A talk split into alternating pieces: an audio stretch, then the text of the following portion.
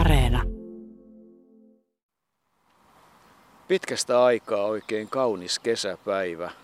Ollaan Turun hautausmaalla, joka on meille tuttu paikka. Tämä on yksi niitä keskittymiä, jossa voi nähdä aikamoisen määrän urheilijoiden hautoja. Mekin olemme täällä usein vierailleet. Täällä on oltu monta kertaa. Ensimmäinen, jota oltiin tapaamassa, on muistaakseni Jarno Saarinen, ja sen jälkeen on käyty Paavo Nurmen haudalla ja Iso-Armas Taipaleen haudalla on Wotte Helsteeniä, Dennis Johanssonia ja sitten muitakin kuin urheilijoita. Mutta tänään ollaan tapaamassa kanssa tuollaista henkilöä, joka oli mahdottoman lahjakas pikajuoksija, mutta ehkä tunnetaan paremmin siltä alalta, missä me molemmat ollaan, eli toimittajana.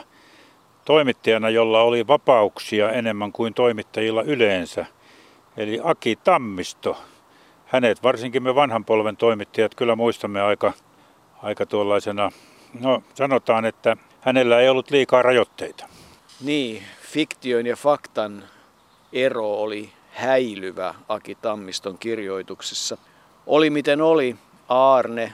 Eli Aki Tammisto syntyi 1. maaliskuuta 1915 Leppävirralla ja menehtyi vain 63-vuotiaana Turussa 23. päivä maaliskuuta 1978.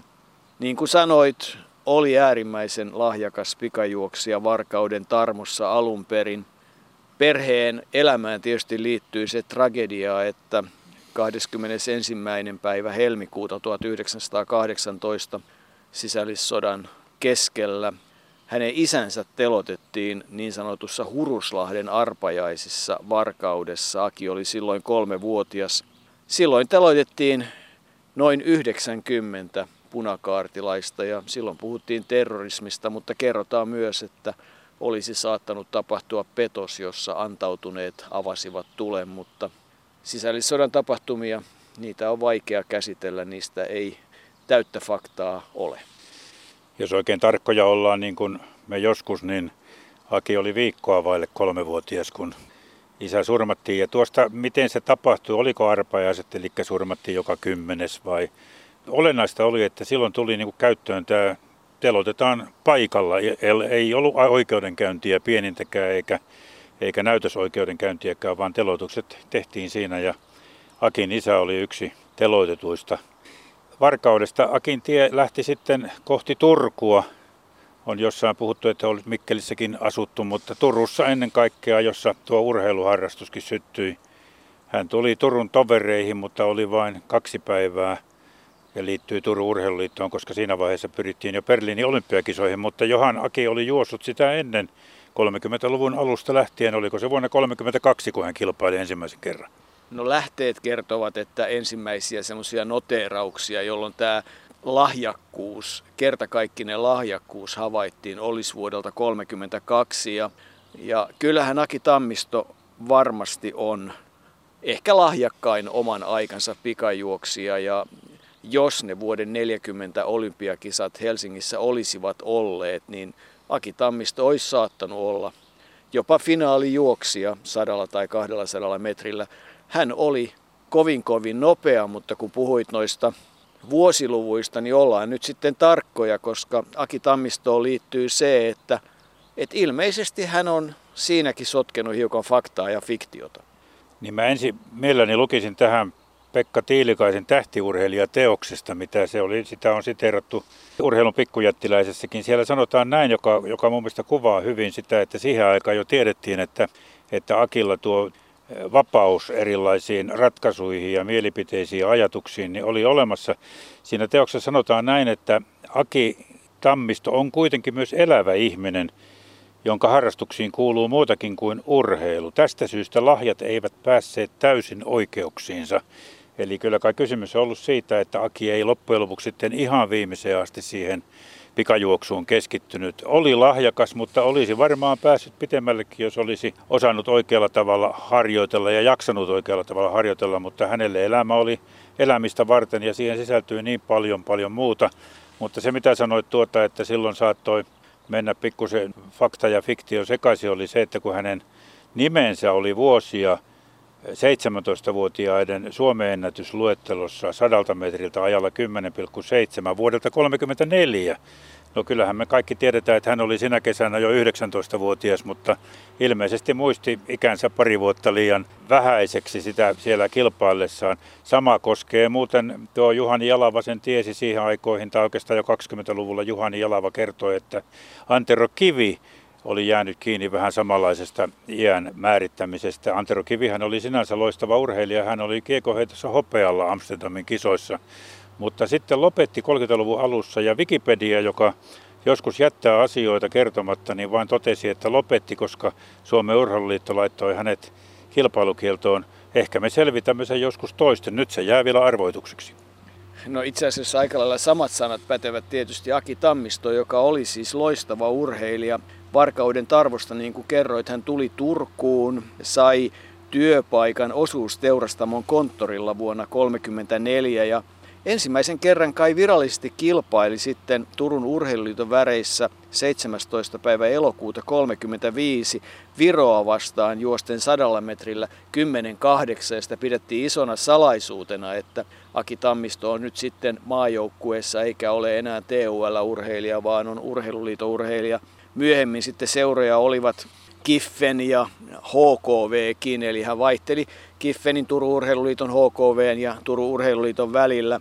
Mutta ennen kaikkea täytyy muistaa, että hän oli olympiakävijä. Vuonna 1936 200 metrillä juoksi samassa erässä ainakin minulle yhden legendaarisimmista pikajuoksijoista Jesse Owensin kanssa. Kysymyksessä oli toinen alkuerä, jonka Jesse Owens voitti ajalla 21,1. Aki hävisi sekunnin, oli siellä peräpäävalvojana ja tietysti siihen samoin kuin pikaviestissä, jossa Suomi karsiutui jo ensimmäisessä alkuerissä. Ja nämä olivat Akin olympiasaavutukset, ja kuten tuossa sanoit, niin hän kyllä varmasti haaveili, että Helsingissä olisivat nämä kisat olleet 40, että siellä olisi tullut menestystä, mutta niitä ei koskaan tullut. Sitten 36-39-40 asti Aki kyllä hallitsi aika pitkälle suomalaisia pikajuoksuja. Kyllä, ja olihan tuolla mukana Berliinissä myös 200 metrillä muun muassa Börje Strandwall ja niin edelleen. Oikeastaan yksi semmoinen hyvin merkittävä kisa hänen urallaan, ne ovat Viipurin Kalevan kisat vuonna 1937, jolloin hän voitti 100 metriä, 200 metriä ja 400 metriä. Ja silloin syntyi myös se 200 metrin Suomen ennätys 21,6, jonka sitten Wotte Helsteenia vasta 50-luvun puolivälissä rikkoi. Myös se aika 10,7, jonka hän juoksi silloin ja oli juossut jo elokuussa 1934, oli Suomen ennätysaika, kunnes senkin sitten vasta 55 Wotte Helsteenia rikkoi. Ja 400 metrillä hänen ennätyksensä oli 48,2, jonka hän juoksi silloin syyskuussa vuonna 1937, mutta ajattele, niissä Kalevan kisoissa voittaja 100, 200 ja 400 metrillä ja aika kovilla ajoilla, jolla tänä päivänäkin vielä Kalevan kisoissa ehkä 100 lukuun ottamatta pärjättäisiin kohtuullisesti. Ja olkoon anekdoottina noista Kalevan kisoista ne 18 000 katsojaa ja se, että Martti Ahtisaaren isä Oiva Ahtisaari oli mukana 800 metrillä. Ja niin kuin sanoin, niin mestaruksia tuli tasaisesti tuonne 40 asti. Sitten tietysti urheiluura, siinä sota tietysti tuli siihen väliin. Urheiluura kärsi siitä, ja Akin sotatiestä on aika vähän tietoa. Hän itse on kertonut, että oli kersanttina itärintamalla. Sekin on hyvin akimainen sanonta, että itärintamasta puhuttiin. Sitä yleensä puhuttiin vain siellä, missä Saksa hyökkäsi. Sen enempää siitä hän ei yleensäkään. Mikko Ketonen sitten, Aki tuli tunnetuksi Turun Sanomien toimittajana, Mikko Ketonen, joka meille kertoi, niin Aki ei mielellään koskaan puhunut omista asioistaan. Hän oikeastaan aika hyvin vaikeni niistä ja sen takia sitäkin on aika vaikea selvittää. Sen jälkeen, sodan jälkeen, niin Aki ilmestyi 1-2 Ruotsiin, Tukholmaan, ja sekin on jäänyt vähän arvotukseksi, mitä hän siellä teki. Mikko Ketosen mukaan hän oli mainostoimistossa.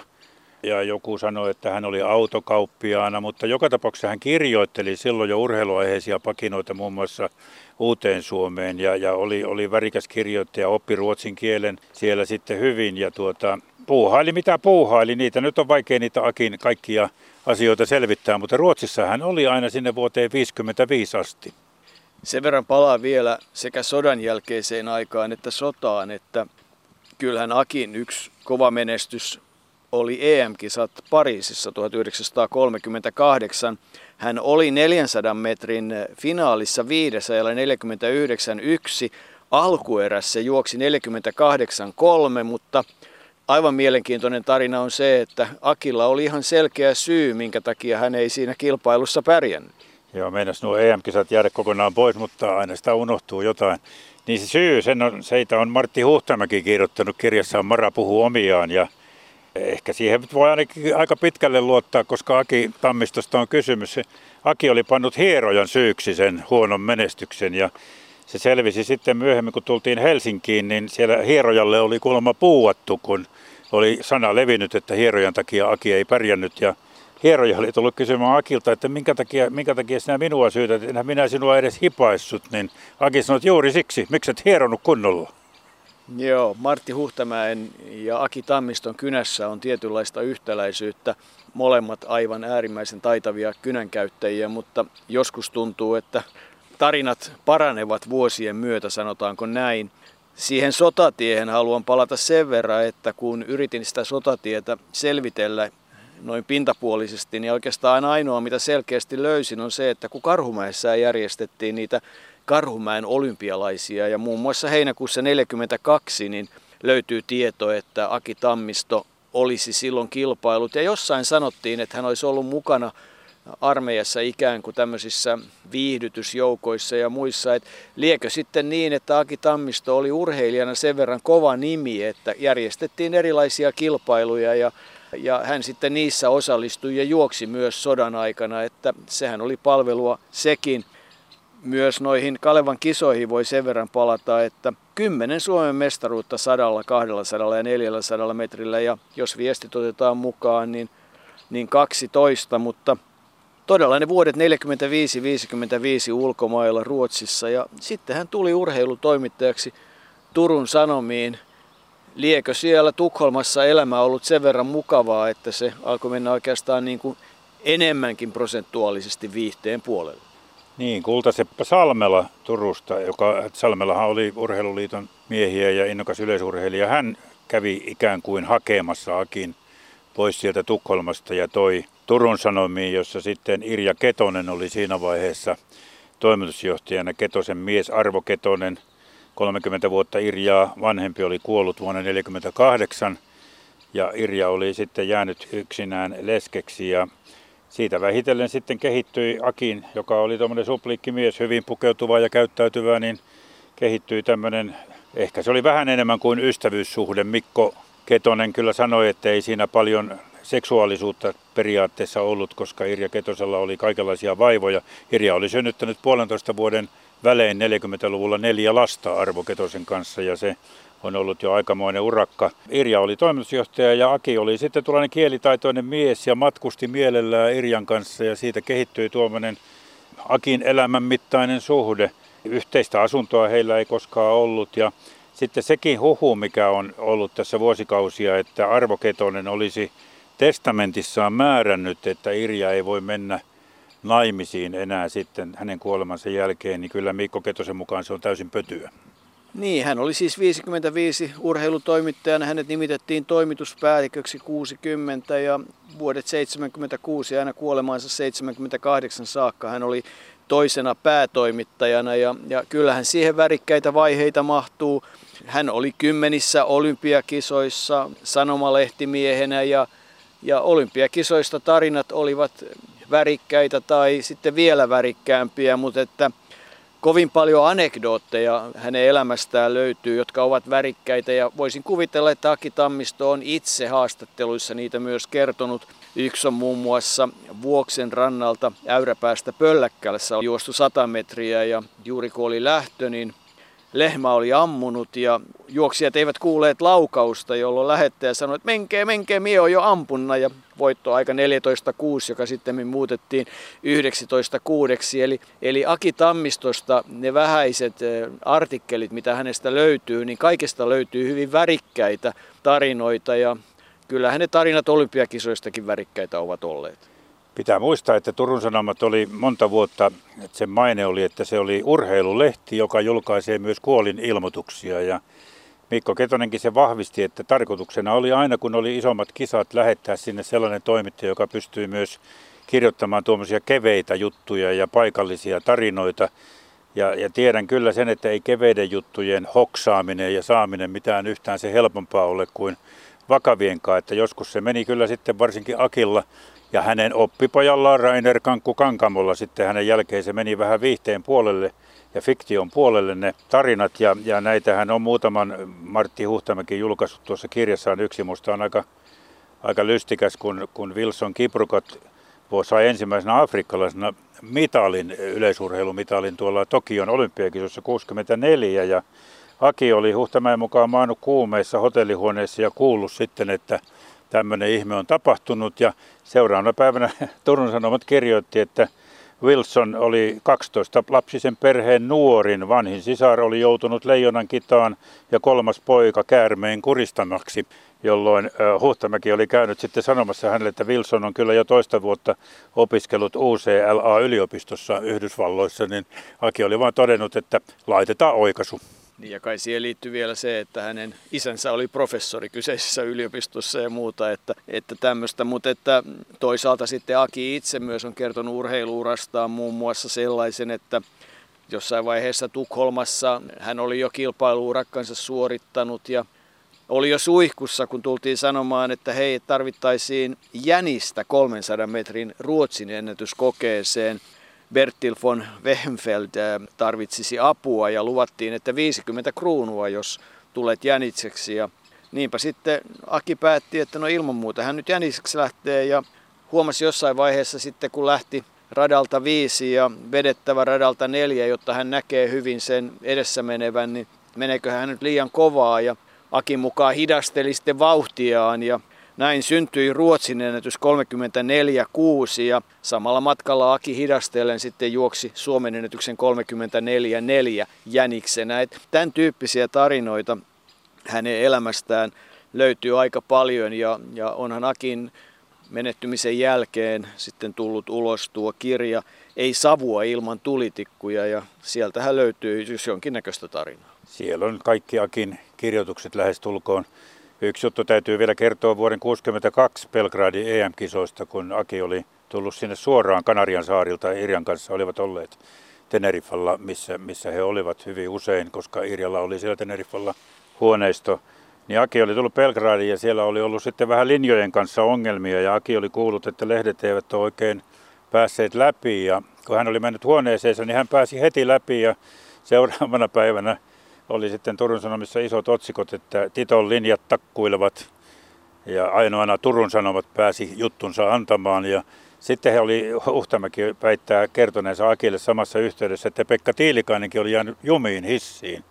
Niin toinen otsikko kertoi sitten, että sinivalkoinen ääni oli sammua, Pekka Tiilikainen oli tukehtua hissiin. No siinä hississä oli semmoiset verkkoseinät, ettei sinne tukehtuminen ihan ollut lähellä, mutta tämä oli Akin tapa heittää tämmöistä kevennystä ja yleisöön se meni, lukijoihin se meni ja jo Arvo Ketonen, joka Turun Sanomien maineen itse asiassa loi, niin hän oli sitä mieltä, hän hyvin vahvasti, vaikka olikin yhteiskunnallinen vaikuttaja, kansanedustaja, että urheilu on se, millä levikkiä lisätään ja Ketonen itse oli muun muassa mukana jo Pariisin olympiakisossa vuonna 1924. Aki jatkoi sitten sitä linjaa.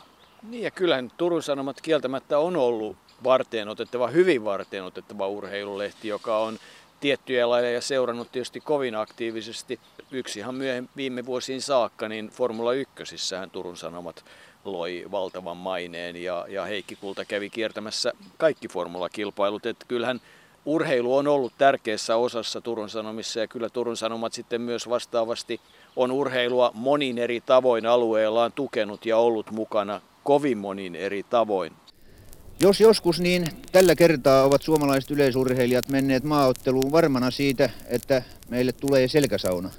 Mutta juuri tästä syystä he ovat päättäneet taistella jokaisesta pisteestä niin tiukasti kuin suinkin mahdollista, jotta ruotsalaisten pisteasema menisi mahdollisimman siedettäväksi. Viime vuoden suurta verilöylymäistä tappiota 114,5 68,5 ei enää tässä ottelussa uusita, se on vakaa mielipide täällä. 400 metrin juoksu alkaa juuri. Nyt kohottaa lähettäjä starttipistoolinsa, valmiit. Nyt tasainen hyvä lähtö nähdäkseni kaikilla. Ruotsalainen Aanevik vetää tässä alussa vähän reippaammin. Taljakin vetää kauniisti, hän on ottamaisillaan kiinni jo ruotsalaisen Lingordin, joka ottaa siis alun melko hiljaa, mutta samaten varovasti nykii myöskin Tammisto, joka antaa itsensä kiinni Aanevikille. Ja nyt tämä menee jo komeasti takasuoralla ohikin. Siis tilanne käsittääkseni tällä hetkellä, että Lingord johtaa kilpailua, ruotsalainen Aanevik toisena, Talja kolmantena ja Tammisto, joka selvästi arastaa jalkaansa, neljäntenä. Kyllä vielä on taistelua, taitaa Lingord sittenkin ehtiä, ei Aanevik katkaisee nyt maalinauhen ja toinen ruotsalainen. Sitten Tammisto pääsi pinnimään tässä loppusuoralla kolmanneksi jättäen pahasti kangistuneen Taljan neljännelle tilalle.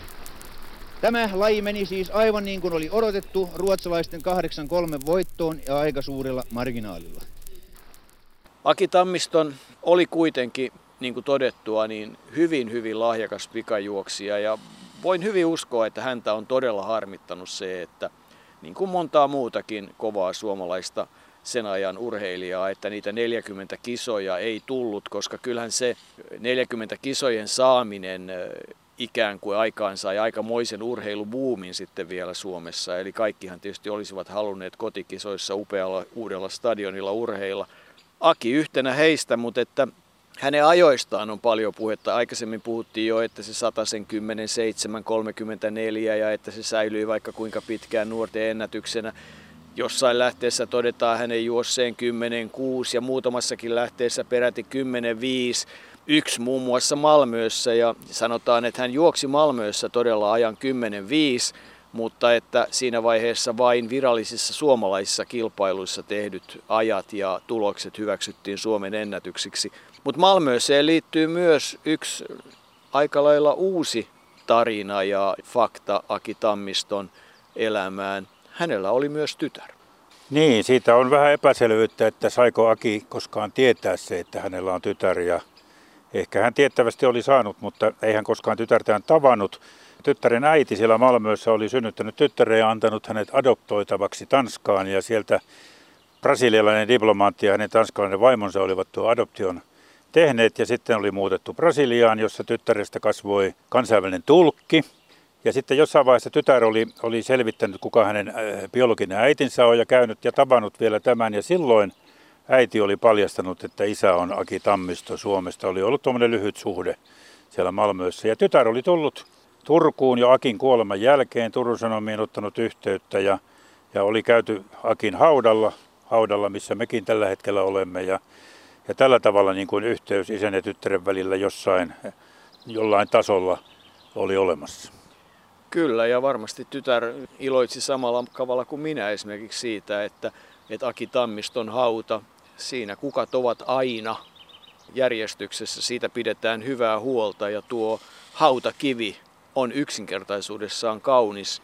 Siinä on Aki Tammisto ja syntymä ja kuolin vuosi. Siinä on tyylitelty juoksurata ja soihtuit, että kyllä niin kuin se on erittäin kaunis ja tyylikäs hautakivi. Jollakin tavalla niin kuin tekisi mieli sanoa, että kun ei tunne Aki Tammistoa, niin sen pohjalta mitä on kuullut, voisi sanoa, että ei ikään kuin hänen näköisensä, mutta hyvin kaunis ja hyvin rauhallinen. Ja minusta se soihtu on pikemminkin tuollainen elämän liekki, joka kuvaa sekin Akia. Akilla oli. Aki poltti tulitikkuja molemmista päistä, näin voi sanoa, pakinoitteessakin mukaan. Yksi tämmöinen kevennys tähän ehkä vielä mahtuu, koska Aki paljon käytti hyväkseen ruotsalaisia lehtiä. Osaan oli ehkä oikeudet, osaan ei. Hän leikkeli sieltä juttuja ja käänsi niitä sitten suomeksi. Ja hyvin usein jutut olivat Turun Sanomien kirjeenvaihtajilta, vaikka ei Turun Sanomilla mitään kirjeenvaihtajia ollut. Mutta saattoi olla Derek Ippotson tai Henrik Fischer niitä kirjeenvaihtajia, eli vanhoja kunnon urheilijoita, joita nyt ei varmaan Suomessa paljon tunnettu. Sitten Akilla oli tapana, Ruotsista hän otti semmoisen, yleisö sai kysyä lehdeltä ja lehti vastasi. Sitähän on esimerkiksi Helsingin Sanomissa ollut suositusti viime vuosinakin, niin yksi hauska oli tarina, kun Aki vaikka olikin ruotsinkielinen, niin hänellä oli kysymys Turun Sanomissa. Hän oli itse asiassa laittanut sinne, että kuka keksi juoksevan nauhan? Ja sitten Aki itse vastasi, että Henry Ford. No, kysymys oli lievästä suomennoksen vääryydestä, koska le pan de band, sehän tarkoittaa liukuhihnaa, mutta siinä vaiheessa Akilla ei tämä käännöstoiminta ihan mennyt nappiin. Kun kysyit minulta, niin oli aivan ihmeissäni, että mistä on kysymys juoksevasta nauhasta. Et mietin, että mikä kompa siihen liittyy, mutta sen jälkeen kun se muuttuu liukuhihnaksi, niin tilanne muuttuu hiukan toisenlaiseksi. Kyllähän niitä räväköitä juttuja oli, mutta että jos Akista nyt tulee tämmöinen täydellinen hulivilimainen, niin kyllähän aikalaiset todistavat sen, että sen lisäksi hänellä oli hyvä kielitaito, hän oli tietyllä tavalla semmoinen kansainvälinen kosmopoliitti, osasi liikkua ulkomailla ja tykkäsi liikkua siellä. Hän luki paljon, hänellä oli hyvä yleissivistys ja hän oli varmasti hyvin edustava ja hyvä käytöksinen halutessaan. Et sitten vaan kun tuli niitä katoamisia ja sitä iloista elämää sen alkoholin kanssa, niin sitten tilanne saattoi muuttua toiseksi. Ja kyllähän Aki tarvittaessa varmaan roisi suustaan oli.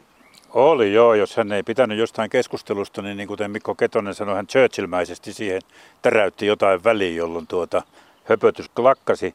Ja Aki oli hyvässä kunnossa kaiken aikaa. Hän saattoi siellä 2 kerrassa järven ympäri pistää 2 kertaa 15 kilometrin lenkkiä ja Irjan kanssa käveltiin paljon, että vaikka sitä alkoholia ja huonoa elämää siihen sitten tuli vastapainoksi, niin hän pysytteli kuitenkin hyvässä kunnossa ja sen takia ilmeisesti tämä hänen kuolemansa on jäänyt vähän arvoitukseksi. Hän kuoli 63-vuotiaana vuonna 1978 oltuaan sillä hetkellä toista vuotta tai oliko 3. vuotta Turun Sanomien toinen päätoimittaja. Se oli hänen viimeinen postinsa, mutta hänet löydettiin kuolleena kotoaan.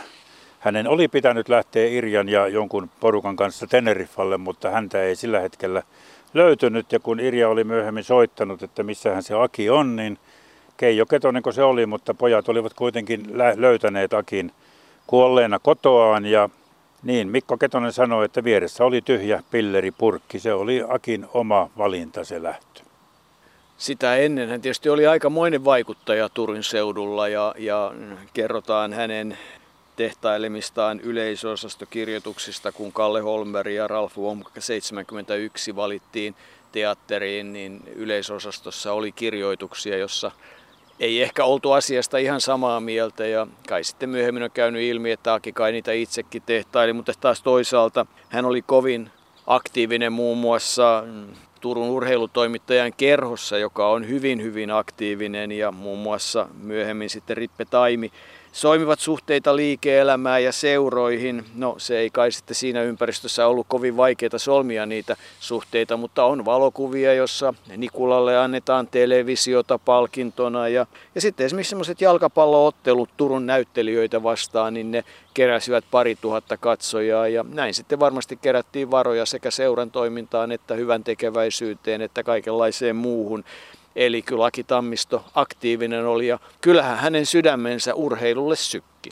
Sykki kyllähän oli urheilumies alusta loppuun, mutta todellakin omien vapaiden toimiensa kautta hän halusi elämässään kokea monenlaista ja uskoi siihen, että monet muutkin kokevat.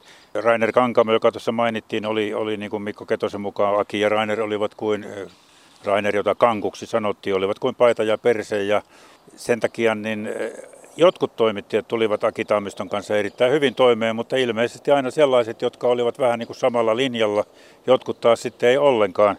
Keijo Kulha, joka oli 9 vuotta päätoimittajana, joutui muutaman kerran törmäyskurssille myös Akin kanssa silloin 70-luvun loppupuolella, mutta ei pahemmin. Aki kuitenkin tietyllä tavalla hallitsi sitä miljöötä ja kun hänellä oli kuitenkin tietty suhde Irja Ketoseen, niin kyllähän Akin sana siellä painoi.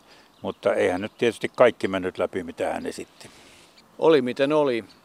Tällaisena päivänä tässä värimaailmassa, auringon paistaessa, kesäisellä Turun hautausmaalla, kun katsoo Aki Tammiston tyylikästä hautakiveä, niin voi sanoa, että ei kovin paljon kauniimpaa leposijaa, viimeistä leposijaa ihminen voi saada.